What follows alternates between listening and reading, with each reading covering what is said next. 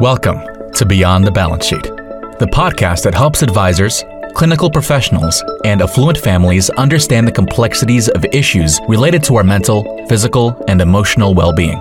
Our co hosts, Arden O'Connor and Diana Clark, will interview a series of guests on a range of topics, providing informative content and practical tools for professionals and families to consider. Here are your hosts, Arden and Diana. Hello, and welcome to an episode of Beyond the Balance Sheet podcast. Today's guest, Dr. Craig Heacock, will be talking about ketamine infused therapy and other cutting edge and perhaps out of the box ways of viewing psychiatry and potential treatments. He is an adolescent and adult psychiatrist, addiction specialist living in unfortunately in Colorado, where the sun never shines, and is the host and the co producer of the podcast Back from the Abyss, which features psychiatry in storytelling. So he was a co therapist in the phase three trial of MDMA assisted psychotherapy for PTSD, which he will talk about shortly. And a of particular interest is the use of psychedelics to treat mood disorders, PTSD, and who knows what else.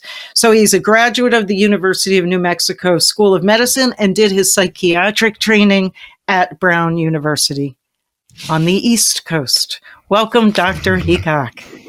Yeah, thank you for inviting me. So my, can you go through a little bit of history? I know a little bit of history about ketamine, but I think it would do better coming from you who actually uses it and studies it. So, what's the mm-hmm. history of ketamine throughout the last 30, 40 years? Mm-hmm. So, ketamine has actually been an FDA approved medication for 50 years. So, it came on the market 50 years ago as a general anesthetic, is an incredibly safe general anesthetic that, unlike other general, general anesthetics, it doesn't depress breathing, doesn't depress heart rate, and has been used tens of millions, maybe hundreds of millions of times around the globe over the last half century. In the 90s, there started to be some case reports and anecdotal evidence that ketamine actually had some great utility for depression.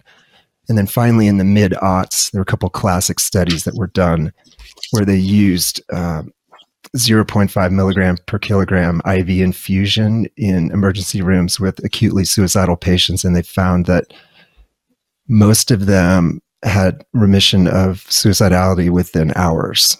And so that's what really piqued interest. This was you know, roughly 15 years ago.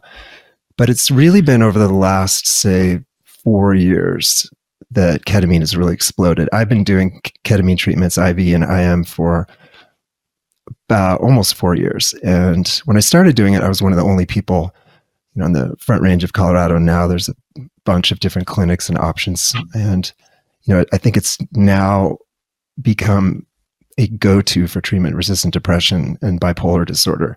You know, it was kind of an alternative experimental treatment a few years ago. I think most psychiatrists now would say if you failed medications and psychotherapy, that it is the next step. So the old days, it would have been ECT for medication resistant depression. Do you think that ketamine treatment is in fact replacing ECT as the gold standard, or is it treating different kinds of things? Yeah, I used to send, gosh, I don't know, five to seven people a year to Boulder for ECT, and often with really great results. I'm a big fan of ECT. But since I started doing ketamine treatments about four years ago, I probably refer one person a year for ECT. And, you know, I think now for treatment resistant depression, it is the go to treatment, except for people with a psychotic depression or perhaps geriatric patients. Uh, it's just so safe. It works so quickly. Uh, it doesn't have the cognitive effects that ECT has. So now I think, you know, in the sort of algorithm of treatment resistant depression, ketamine is ahead of ECT. In fact, I just did a podcast episode on that last week that I recorded, and that will be coming out in about three weeks on my show. Awesome. Awesome. It's great to hear that. So, what kind of assessment would you, if you could design the universe of ketamine delivery, what would be state of the art assessment, delivery, and follow up? What would you look mm-hmm. for? I think state of the assessment has to first involve a really good psychiatric evaluation for treatment resistant depression. So, treatment resistant depression is a complex, kind of ambiguous term that we use in psychiatry a lot, but basically it means people who failed some number of medications and or therapy, psychotherapy. So, what's happening now, though, all over the country is there are all different options for ketamine. So, some ketamine clinics have a psychiatrist who actually does a you know, full evaluation for treatment resistant depression to see are there other options, easier options, safer options, and then may or may not recommend ketamine. Other clinics, you can just show up and almost like Botox, like you can buy your four pack, five pack, six pack of treatments and do them.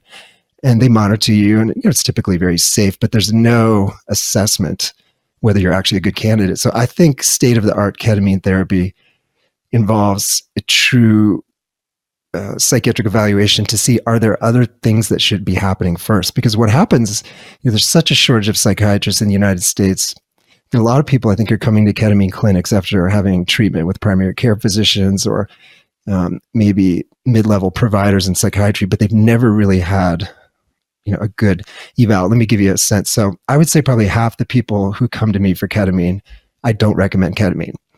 You know, a classic case might be someone who's had two or three different trials of SSRIs with their primary care doc, which are not, in fact, even antidepressants. That's a whole other separate issue.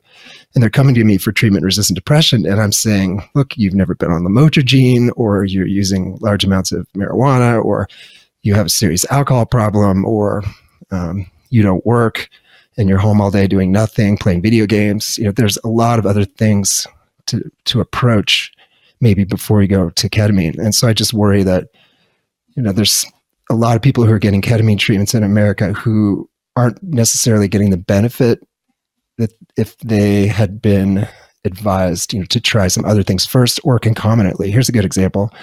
There's more and more evidence that ketamine does not replace medications, but it augments them, it helps them work better. And interestingly, that's mm-hmm. true with ECT, electroconvulsive therapy as well. So there's some number of people who are going to ketamine clinics, getting better with ketamine, but then sliding back into depressive illness because they're not on the proper medication. And if they had been on proper medication, the ketamine treatments would have held and stuck and lasted much longer.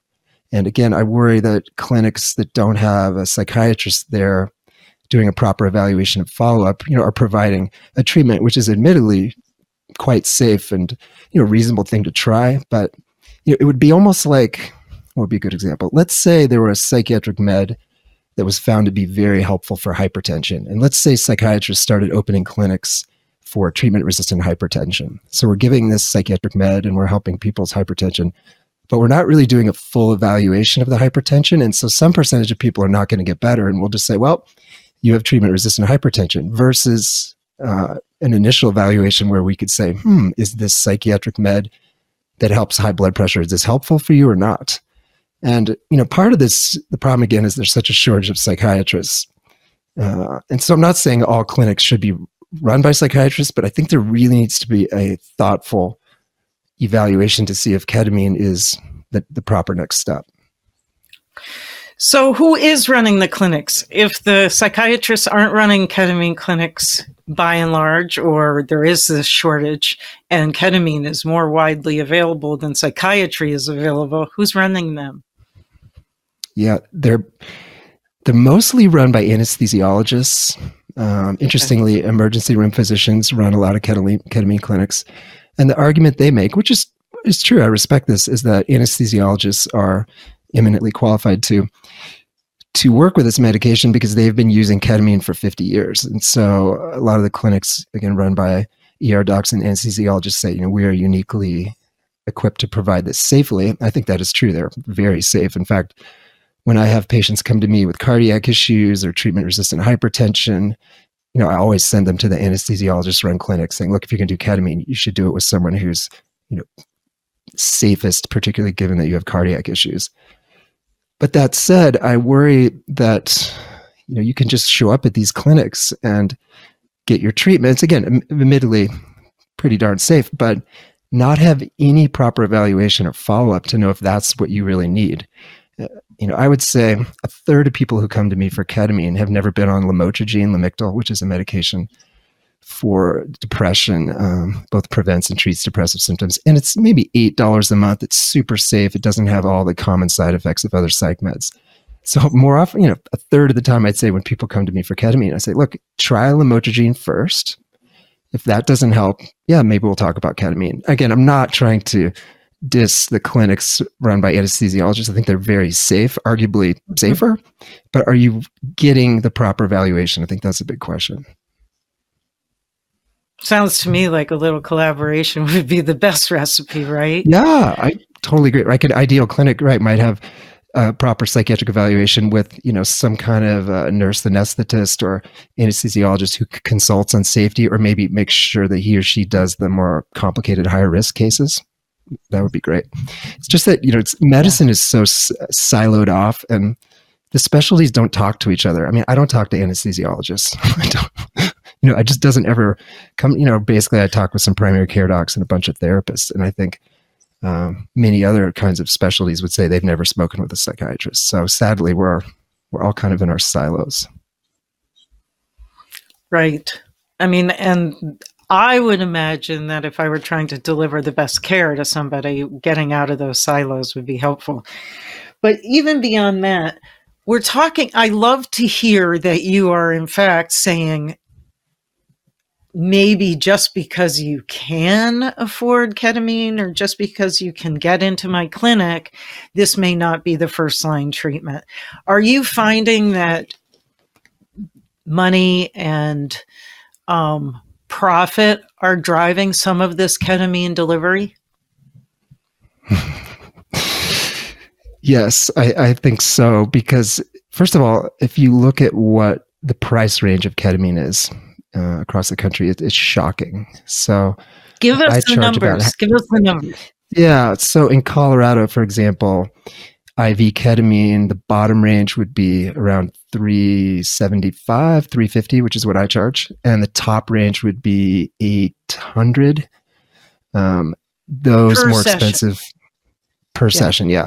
And it's interesting. You look at the, at least in Colorado, I'll just speak to that. The less expensive ketamine options are almost always psychiatrists, and the most expensive are anesthesiologists. Now, the cynical me says, well, that's because anesthesiologists make about two to two and a half times as much as psychiatrists. And so if they're going to do that work, they want to not lose money. That may or may not be true, but I it doesn't make any sense to me why it should cost so much money, uh, especially when they don't have you know often a, any mental health people on staff to do a proper evaluation or follow up. Thank you for that. So let me ask you an even further question about this. When um, do you note that because of this range of price and it isn't covered by insurance, I'm going to guess at this particular juncture, um, are you finding that this is a resource and a treatment for the affluent at this point? Mm-hmm. Well, it's I have a huge range of uh, incomes in my practice. I have some people who are nice. you know very uh, I, would, I would call them working poor you know i slide my scale so they can afford ketamine i would say most people that are doing ketamine treatments in my practice are very middle class um, and for some of them it's a significant financial expenditure so mm-hmm. it makes a big difference if they're paying $375 out of pocket monthly for ketamine maintenance versus 800 and uh, so i try to be very thoughtful about that um, you know, there it's interesting when you look at some of the ketamine clinic websites, they say, this is the only way to do ketamine. You have to do six sessions in two to three weeks and you have to do this dose. And if you don't do it this way, it's not the proper way. And, but the reality with ketamine is that we know it's extremely effective for certain subtypes of depression. But anyone who claims that IV is better or their dose algorithm is better or X and Y, that's not true. We don't know the best dosing algorithm. We don't know the optimal timing. We're not sh- sure the best dose to start with. We're not actually sure if IV is better than IM, intramuscular. There's a lot of. What about you know, intranasal? Is yeah, there an intranasal, intranasal way? Yeah, the so here's um, probably IV is the best route. And I'll just say why, because it's going right in your vein. You're getting 100% delivery to the brain, essentially. And with IV, if there are any problems during the session, you can turn off the IV, you can change the drip rate. Intramuscular is maybe 85, 90% absorbed. The big problem with oral ketamine and intranasal ketamine is the absorption is so highly variable. So intranasal absorption can vary by two or three fold. So, mm-hmm. You know, you you use you know, X number of milligrams of ketamine intranasally, you have no idea how much is getting in your bloodstream, or you use it orally, you have no idea. So, and it's also abundantly clear to me and other docs who work with ketamine a lot that intranasal is not nearly as effective as intravenous or intramuscular. It's not even close. Now, it can be cheaper if you order it from a compounding pharmacy and they make it up from generic ketamine. Um, so that is an option for people to try to have some depressive relief in between their IV or IM sessions but it's a much weaker, less effective treatment overall. And again, partially just because the delivery is so hard to predict and just poor overall. Overall. So, question for you: You are also an addiction specialist, so you deal with people who have the potential to abuse ketamine. I would think that intranasal and oral ketamine have greater likelihood of abuse, um, just because you're titrating it yourself. Um, mm-hmm. Is that what your experience has been as well? Yes. Yeah. So uh, there are people who inject ketamine to abuse it. That's fairly uncommon. Most people snort it. So they take mm-hmm. intranasal powder. Uh, and I have at least, excuse me, I have at least three former ketamine abusers who are now doing IV treatments with me. And they've all said that none of them get triggered to want to use after the IV treatments. IV treatments, excuse me, are so immersive and so powerful and so different than the experience of snorting ketamine that they're not wanting it. They're, they're not craving it. In fact, the, the next episode I'm releasing on my podcast, Back from the Abyss, is a former ketamine addict abuser who's now doing ketamine with me. And he talks about this very issue that he was shocked uh, how helpful it was, but also how non sort of abuse triggering it was because it's being used in such a different context. And it sounds like the brain is being sated as opposed to just teased a little bit. You know, if you're getting yeah. 100% utility of the IV ketamine, yeah. then there's a possibility that the brain is actually feeling what it should feel from the resource. Right. And there's, you know, there's an interesting feature of drugs, one of the things that predicts how addictive a drug is going to be is how quickly it hits the brain. So one of the reasons that cigarettes are so addictive is that the the blood uh, the blood flow from the lungs goes right to the brain and hits the brain very quickly. Mm-hmm. When you excuse me, when you snort a medication, it hits the brain really quickly. So when we use IV, we drip it in over 40 minutes or longer. So even though people are getting a big dose of ketamine, the brain is receiving it at a slow, steady rate. So, ironically, even though intranasal absorption is much lower with ketamine and you're getting much less in your bloodstream, it's hitting your brain fast. So, it, it's a much mm. more addictive way to do it than it is to do a slow drip IV. Interesting. Thank you for. I've been wondering about that, hearing about what is the delivery methods of ketamine, and I appreciate your perspective on that. What do you think is next on the horizon for psychiatric care and medication? And you've been on the cutting edge for a while. What what do you see as next? Yeah, this is the most exciting time in psychiatry in I don't know, probably 50 years. I uh, remember when I was getting ready to go to med school, I was a participant in a psychedelic trial of what's called dimethyltryptamine DMT at University of New Mexico Medical School.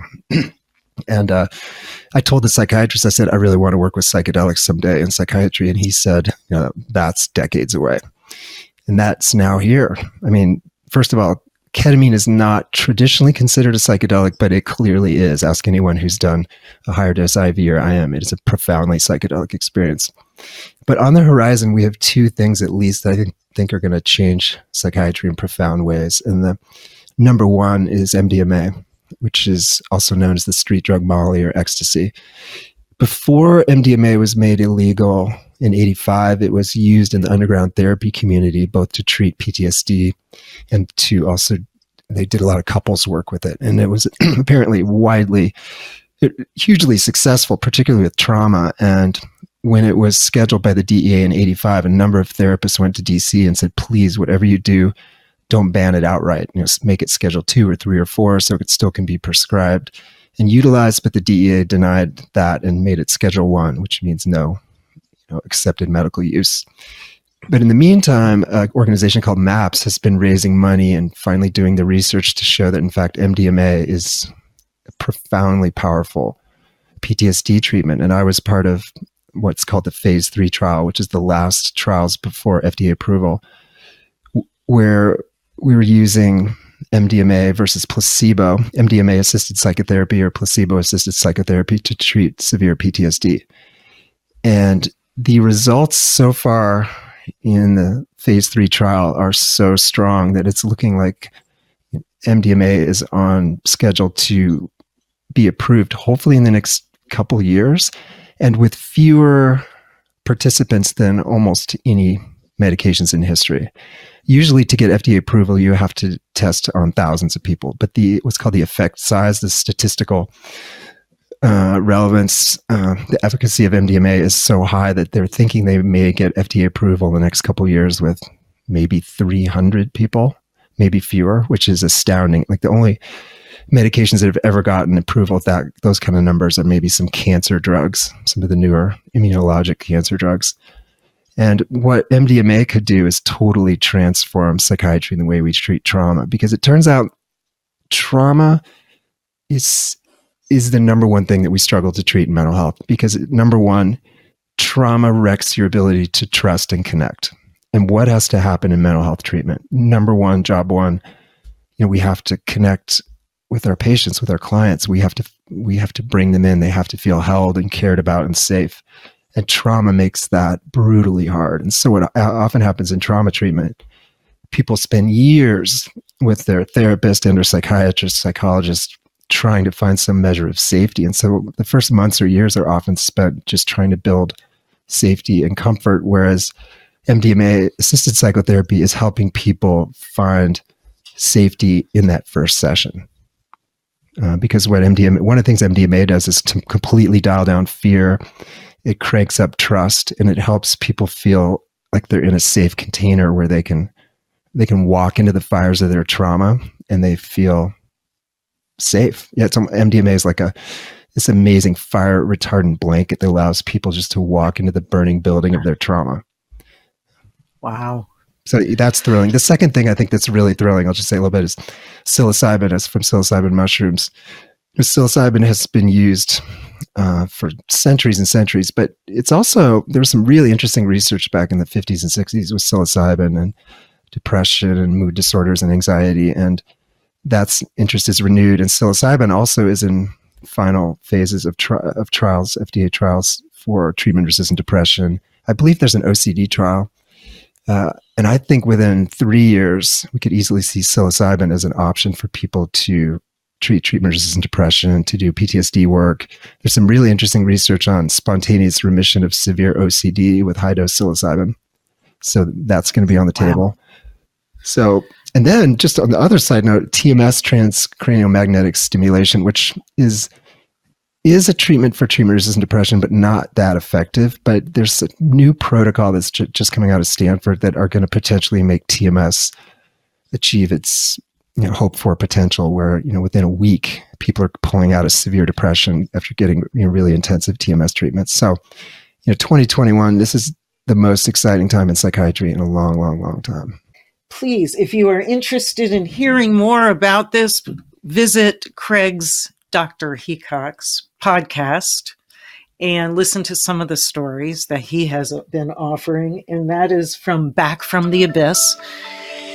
You have been listening to us today on Beyond the Balance Sheet podcast. And if you have found this interesting, please like us on your platform of choice. I look forward to seeing you and talking again some next session. Thank you for listening to Beyond the Balance Sheet, a podcast designed to help advisors, clinical professionals, and affluent families solve some of their biggest medical, psychiatric, and emotional challenges. Visit beyondthebalancesheet.com to read more about our guests and resources and sign up for our newsletter.